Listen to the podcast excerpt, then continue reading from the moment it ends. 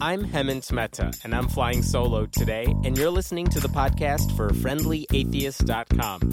You can now listen to all of our episodes and see show notes at FriendlyAtheistPodcast.com. And by the way, we now have a merchandise shop on our website. So if you want your podcast swag, and you know you do, go to our website and click on the store tab.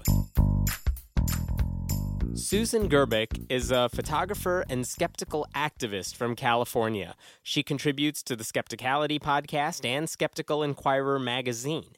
In addition to co founding the Monterey County Skeptics, she leads a really fascinating group called Guerrilla Skepticism on Wikipedia, which we'll talk about in just a moment. Susan, thanks for being with me. Oh, it's so great to be here. Great. So, how did you get interested in doing all this skeptical stuff? For people who aren't familiar with you, tell us a little bit about yourself. Oh, my goodness. Um, well, I'm born and raised in Salinas, California. And oh, by the way, I've got a little bit of a cold, so if I sound extra sexy right now, that's it's the cold. Okay, got it.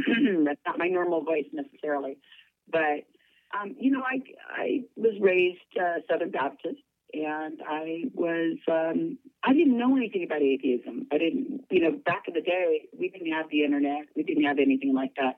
The only thing we had was a library and a TV with a couple of channels on it.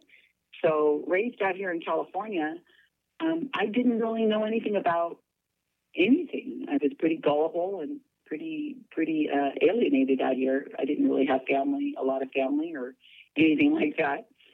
So I'm 53, by the way. So if anybody wants to think back of what it was like maybe 50 years ago, back in the prehistoric days, and we all rode dinosaurs to work, you know. That but, is what um, Ken Ham says. I came across the book, uh, Madalyn Murray O'Hair's book. All, I think it was called All About Atheists, or I'm trying to remember. I have it here somewhere on one of my bookshelves. But sure, but one of those classic atheist books. Yeah, and I had never heard of atheism before one of my one of my high school teachers had was saluting the flag, and he did not mention the under God part. And that's the first time I swear that is the first time I realized uh, that there was this thing called atheism because I asked him. I said, "Why aren't you not saying the under God?" And I was a very religious girl. He said, "I was trying to be. I didn't really know any different." And he said that you know, he didn't believe in God, and I was shocked, absolutely shocked. I think I must have been sixteen or seventeen. And at that point, it hadn't dawned on me that you could not believe. In fact, you had to have a religion. Everybody had a religion, duh. But people had different ones. So after that, I got uh, eventually I got into to make a long story short, I got into Skeptical Inquirer magazine. I came across that somehow, and I was hooked. And then I read a lot. I we didn't have podcasts back then, but I did whatever I could to get myself some knowledge. And eventually, a uh, long, long, long way later, I started attending uh, conferences that I could find that were nearby. I went on the JREF cruise. I went to TAM. Um, and on, I was looking for something to do. It felt like it was my time to step up and do something because I'd been consuming this information for so long that it was time for me to, to uh, step forward and, and, do something. I'm quite active. I'm a very, uh, I don't know how you want to say it, just I'm a very outgoing kind of person. I love people, very friendly. You know what's really, I find it really yeah. interesting that you really got into this with Skeptical Inquirer magazine because there is uh, like a group of people who kind of really got into this through magazines like Skeptical Inquiry, Free Inquirer, Madalyn Murray O'Hair's books. And then there was this while, at least for me, there was like a time when it seemed like the people who were becoming atheists all did it because of Sam Harris or Richard Dawkins. And when I talk to college students, high school students now who are atheists, they got into it for very different reasons too. They saw someone on YouTube or something and it, it's almost kind of nostalgic sad that i really don't hear anyone anymore who picked up one of those magazines in a library and that's what's converted them you know what i mean? Yeah. Well library well you got to remember there was nothing there really really was nothing. Anything that was on the paranormal was going to be a pro paranormal book. It right. was nothing that you could get other than skeptical inquirer magazine and then later you know uh, skeptic magazine came out and so on but there really was nothing so for people in my age group, in, this, uh, in the, who are in their 50s, we didn't really have anything. I mean, I think there might have been some rogue books around there, but Dawkins, who was that? That was Right. nobody. I never heard of him. What was I mean, it in nobody. skeptical? What was it in skeptical inquirer that you just thought, "Oh, this finally makes sense"? Uh, like this is this is what I believe. Well, it had nothing to do with atheism. I, I, I had, I believed in sun signs. I believed in um, Sasquatch. Uh, we didn't call him Bigfoot. We called him Sasquatch because he was in TV. There's a movie, and so Hollywood wouldn't have made a movie that wasn't real. I mean, come on now. so, so atheism was completely separate uh, from my skepticism and my interest in the paranormal and ghosts and things like that. That was great stuff. I mean, gosh, I love haunted stories and things like that. That was really good stuff. So they were completely separate. Um, you know, Skeptical Inquirer magazine had nothing to do with atheism. And eventually, when I started finding the community, I think it was with the JREF forum, because this is pre Facebook. hmm Um, you know, that's when you started saying, wait a minute, oh, oh atheism and skepticism. Okay, I get it. Because I, I see skepticism as, as a method, a way of thinking about things. It has nothing to do with a set of beliefs. But sometimes interchangeably, we do say the skeptic community, the skeptic topic. You know. Right. And when you apply is- skepticism to religion, you get atheism essentially. Exactly. Right. So it's kind of a. Uh, most people I know do come to atheism first. That's usually the first thing that's challenged um, within their set of beliefs. But the um, skepticism thing was just seems to be more my angle. I'm more interested in claims and um, atheism. You know, I'm really cool with people being uh, religious. I have lots of religious friends. That's that's great. That's fine. I see the harm in religion. Um, I in the extreme of anything. Um, but I'm I'm not a I'm not one of those you know take all down religion and all that kind of stuff. I'm definitely not one of those kind of people. but if they make a claim, prayer through healing, oh that pisses me off. Right. Anybody who that I mean, anytime they make any kind of claim that is not substantiated by proof, you know, the hairs on the back of my neck go up. I just I'm like, wait, okay, it's cool if you you know feel comfort and you know that's great. I love more power to you if you feel that that's giving you some kind of solace and you're you know you're able to get through things better and meditation all that. But don't you dare say that you're talking to your dead family or or You cross over. to should say. Because we could talk to our dead, but you know the dead don't talk back. Right. So that's that's really got me. My favorite favorite paranormal topic has always been speaking to the dead. That's really really really gets me. We call them grief vampires, and um, they just take advantage of people. And then they add the religious element in there. That's there because once you add religion into anything like that, then you your hands have to be off the subject because you're picking on the religion. I'm amazed that that's still a thing that's going on, whether it's through like a crossing over with John Edward, uh, James Van Praagh, whoever it is. I'm surprised that talking to the dead in the way that they do is still one of those things some people believe happens. Well, yeah. You know, I was just in China um, last a few weeks ago, and the we went to there was a, a, a day. Um, it's a huge holiday over there in China and Hong Kong called Double Ninth, and it's a day of celebration of your relatives. It's like Dia de los Muertos here in in America.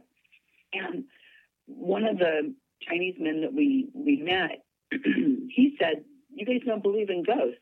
He said he didn't understand that because on the anniversary of his grandmother's death, a butterfly visits them. and we're like, yeah. And he says, well, explain that. there are Right. butterflies outside. That's how it works. uh, what do you, you know, so, you know, it, it was in his mind, the butterfly visits his grandparent. His grandmother is the butterfly, and they visit, and she visits Mhm. with them, and it's a great comfort, and they talk to him all the time. You know, there's, um, you know, something moves in the room. Well, that's grandpa, or you know, whatever. They don't have psychics like we have over here because there's no. They don't need that person in the middle to talk to their relatives. They constantly can talk to the relatives. They have superstitions of a different sort. It seems. Yeah, it's interesting. It's a very interesting thing, and they have conversations with them about how their life is going. They get advice. so you know, I mean, we kind of do the same thing of sorts too. I, I know. I think about my parents too, and and think about you know what they would say if I was able to ask them. Yeah. And in a way, they answer me because I am their child, and I kind of know what they would say. So. Right. So going religion is a big part of the paranormal um, speaking to the dead because not only is it a way of keeping your hands off of somebody's um, claims because they just say, "Hey, that's my that's my belief, leave me alone," but also because of tax exemptions.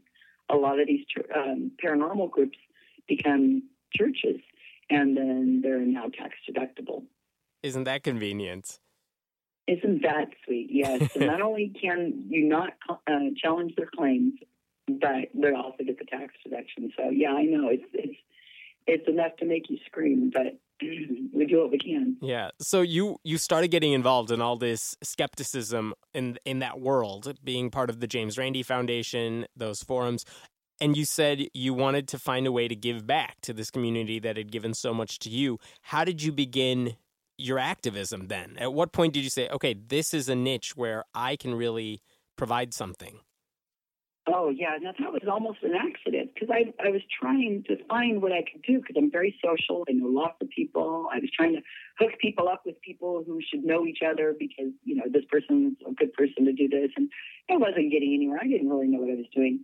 Then I went on another JREF cruise, this time to the Caribbean, and Tim Farley was on that. And I've known Tim Farley before, but he gave a skeptic camp presentation on editing Wikipedia and why that's important. Uh huh. And I took notes and I said, oh, that's nice, but I'm a photographer by trade. I really don't know anything about technological things. I'm a baby photographer, actually.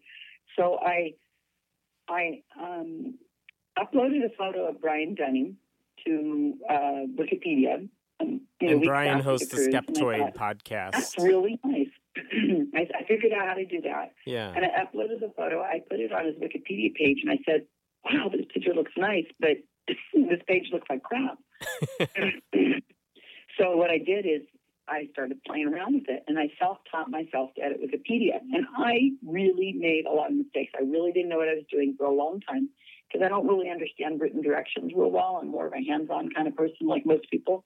Uh, Wikipedia is kind of made for people to be reading the directions, and so it, it appeals to a certain personality type, a certain type of person who's very um, analytical and, and um, you know likes written things. When you say you made a mistake with Mhm. like Brian's Wikipedia page, what what sort of mistakes are we talking here?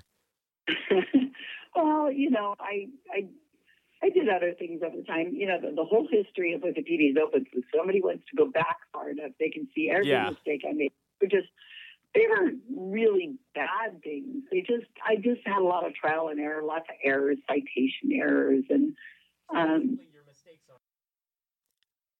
We had a small glitch in the audio right there, and Susan was basically saying that when she's editing Wikipedia, the mistakes aren't really about objectivity. Uh, people, she used to make mistakes maybe on grammar, uh, how to cite something properly, small things like that. So it wasn't anything about, oh, she's adding her own bias into uh, an article on Wikipedia. With that said, I'm going to jump forward to another point in our conversation, and hopefully, no, none of you will even notice there was any problem whatsoever. All right, Susan, one of the questions that I had for you is that I've seen some criticism of what you guys do, which is that, you know, if I own a homeopathy company or I'm a psychic, I see these skeptics coming onto the Wikipedia page for my topic, and they're basically saying, oh, you know, there's no evidence for this. You're basically injecting your opinion into my world. How do you respond to that sort of criticism? Well, it's a great topic because we do get that criticism every once in a while. Uh, usually, what happens is the homeopath is criticizing um, us for putting scientific uh, evidence based information that's unrefuted by the scientific community into a page on homeopathy. But that same homeopath would probably be uh, giving us a high five if we had, you know, did the same kind of thing to a psychic's page because they don't like psychics and they know there's no evidence for uh, speaking to the dead. You would think they would all be on the same team. yeah, so it's okay in one case, but it's not okay in the other. So um, what we're able to do is when you're putting a citation on Wikipedia, I can't give my opinion. I can only give the evidence. I can only say um, that this has been. This is the uh, the the say? Wait, okay. this is the opinion, or not the opinion. This is what the medical community, the consensus of the medical community says about homeopathy. And so we're more than welcome to put their well researched, well documented information on a homeopathy page or a psychic page or whatever. But until that information is here, we can't put it up. So Like you're not saying homeopathy is wrong because I say it's wrong. You're saying, you know, the New York Times had an article where they where a scientist said this, or the journal Nature had this to say about homeopathy, uh, and they're welcome to do the same if they want if they can find that information. But you're saying it is all objective and you can back it all up. Right, and here's here's a really good example because there's one. I'll read one sentence off the homeopathy lead. It says, "The continued practice of homeopathy, despite a lack of evidence of its efficacy, has led to it being characterized within the scientific and medical communities as nonsense, quackery, and a sham." And those are all cited. uh, six, seven, eight, eight citations showing each word, like the sham, the quackery, the nonsense, the lack of ev- evidence. So if they have You a know, problem with it, they could take it up with the people you cited because you're just saying what they said. Yes, and the people that we cite have to be notable. I can't Right. say, you know, Joe Smith somewhere says that you guys are full of bullshit. I can't say that. I have to say that, you know, uh, uh, Dave, uh, Steven Novella or the medical uh, board of whatever, you know, the American Cancer Society or whoever it is that has relevance, um, who's who's accredited and who has um, who's considered noteworthy. Those people are people I can talk about. So I, I'm giving my opinion to some extent, but through people who have really great um, reasons to, to cite their opinion. Now we could use their homeopaths, but their homeopaths aren't notable. Right. Well, They're citing the guy who has a blog in his basement, who writes his blog from his basement, but you're citing people who have real standing, uh, formal education. They have some yeah, credibility. yeah, some of some of the homeopaths possibly may have um, educations. They've got a degree in homeopathy, Right. you know, for whatever that's worth, and maybe Right. they have some books out. But it's they're everything has um, like a, a magazine. You can't just cite a journal because the journal has to be a notable journal. It has to have have some sort of um, okay. Look at it this way: a newspaper is a newspaper, but um, some newspapers are not uh, notable, like the Inquirer or the um, Examiner.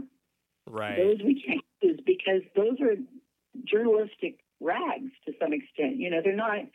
They don't have an editor. They don't have an oversight that that we can use to quote. It, we're we're looking for citations that are are considered journals that have editors. Like Skeptical Inquirer magazine, Skeptic magazine, um, Free Inquiry. Those all have editors, so they're all considered reputable. So what's written in those should have been fact checked and they back up whatever the statements are that are in there. So we can use those as, as notable citations.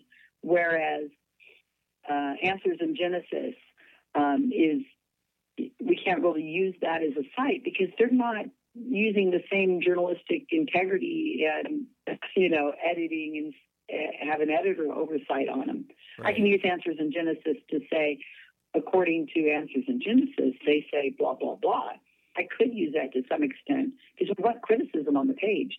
Everything we write, we want to try to find a pro and try to find some criticism if it's noteworthy enough. Right. Because we want it on the page because otherwise people will say, well, you didn't look at this study or you didn't look at that that article.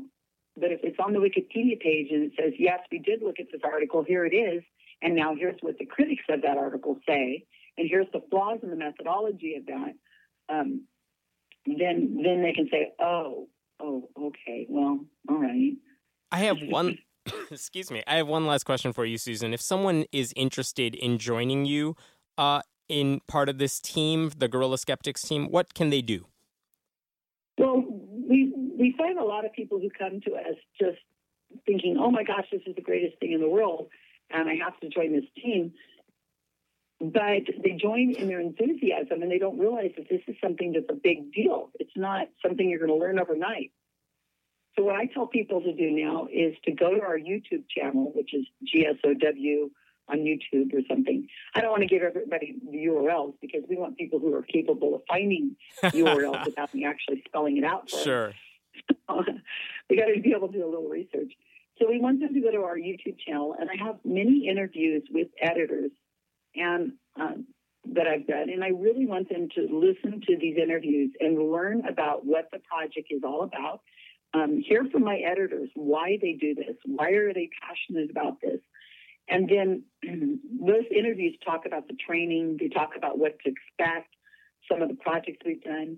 I would like somebody to kind of have come to the project with knowledge of what what to expect and how to train, and then we ask them to maybe go to our blog, read some of our pages, look at the before and after, and see what we've done, and then write to us at gsowteam at gmail.com and and say, hey, you know, I, I'm really interested in this. I heard about this on the Friendly Atheist podcast.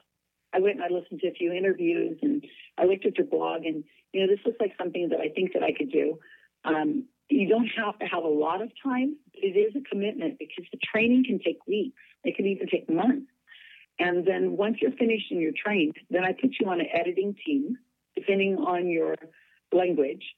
And then once you're on a team, then you work on projects. We're working on a project coming up here in 2016 that's going to be all about books, skeptic books. We're writing Wikipedia pages for, for books, like we did with your book. Um, and we, we kind of focus on this topic so that we can make a big impact at once.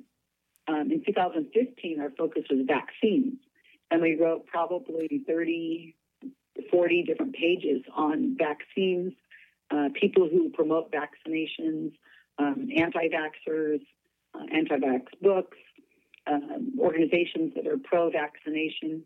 We did a lot of different things like that. And we we try to focus on things, and then people also working on pages that they they find interesting to themselves as well. So once you're trained, you can work on anything. But while you're going through training, you work on what I tell you to do because I want you to sure. um, learn certain tasks and um, I'm very detailed and I'm very hands-on. Well, that's so anybody fan- can learn to edit. That's fantastic. If you can use the computer, you can learn to edit. We will have links to to that stuff, uh, at least to an extent, so that they could find it themselves on our show notes for this. Uh, Susan Gerbic, thank you so much for joining me. I really appreciate it. Thank you so much, Emmett. Thanks for listening to the podcast for friendlyatheist.com. This episode was taped at Cinnamon Sound Studios in Aurora, Illinois, and the music was written and performed by Brad Chagdis. If you like what you're hearing, please consider making a contribution at patreon.com slash Hemant, that's He-Man T. We appreciate your support. I'm Hemant Mehta. And I'm Jessica Bluemke. We hope you'll join us next time.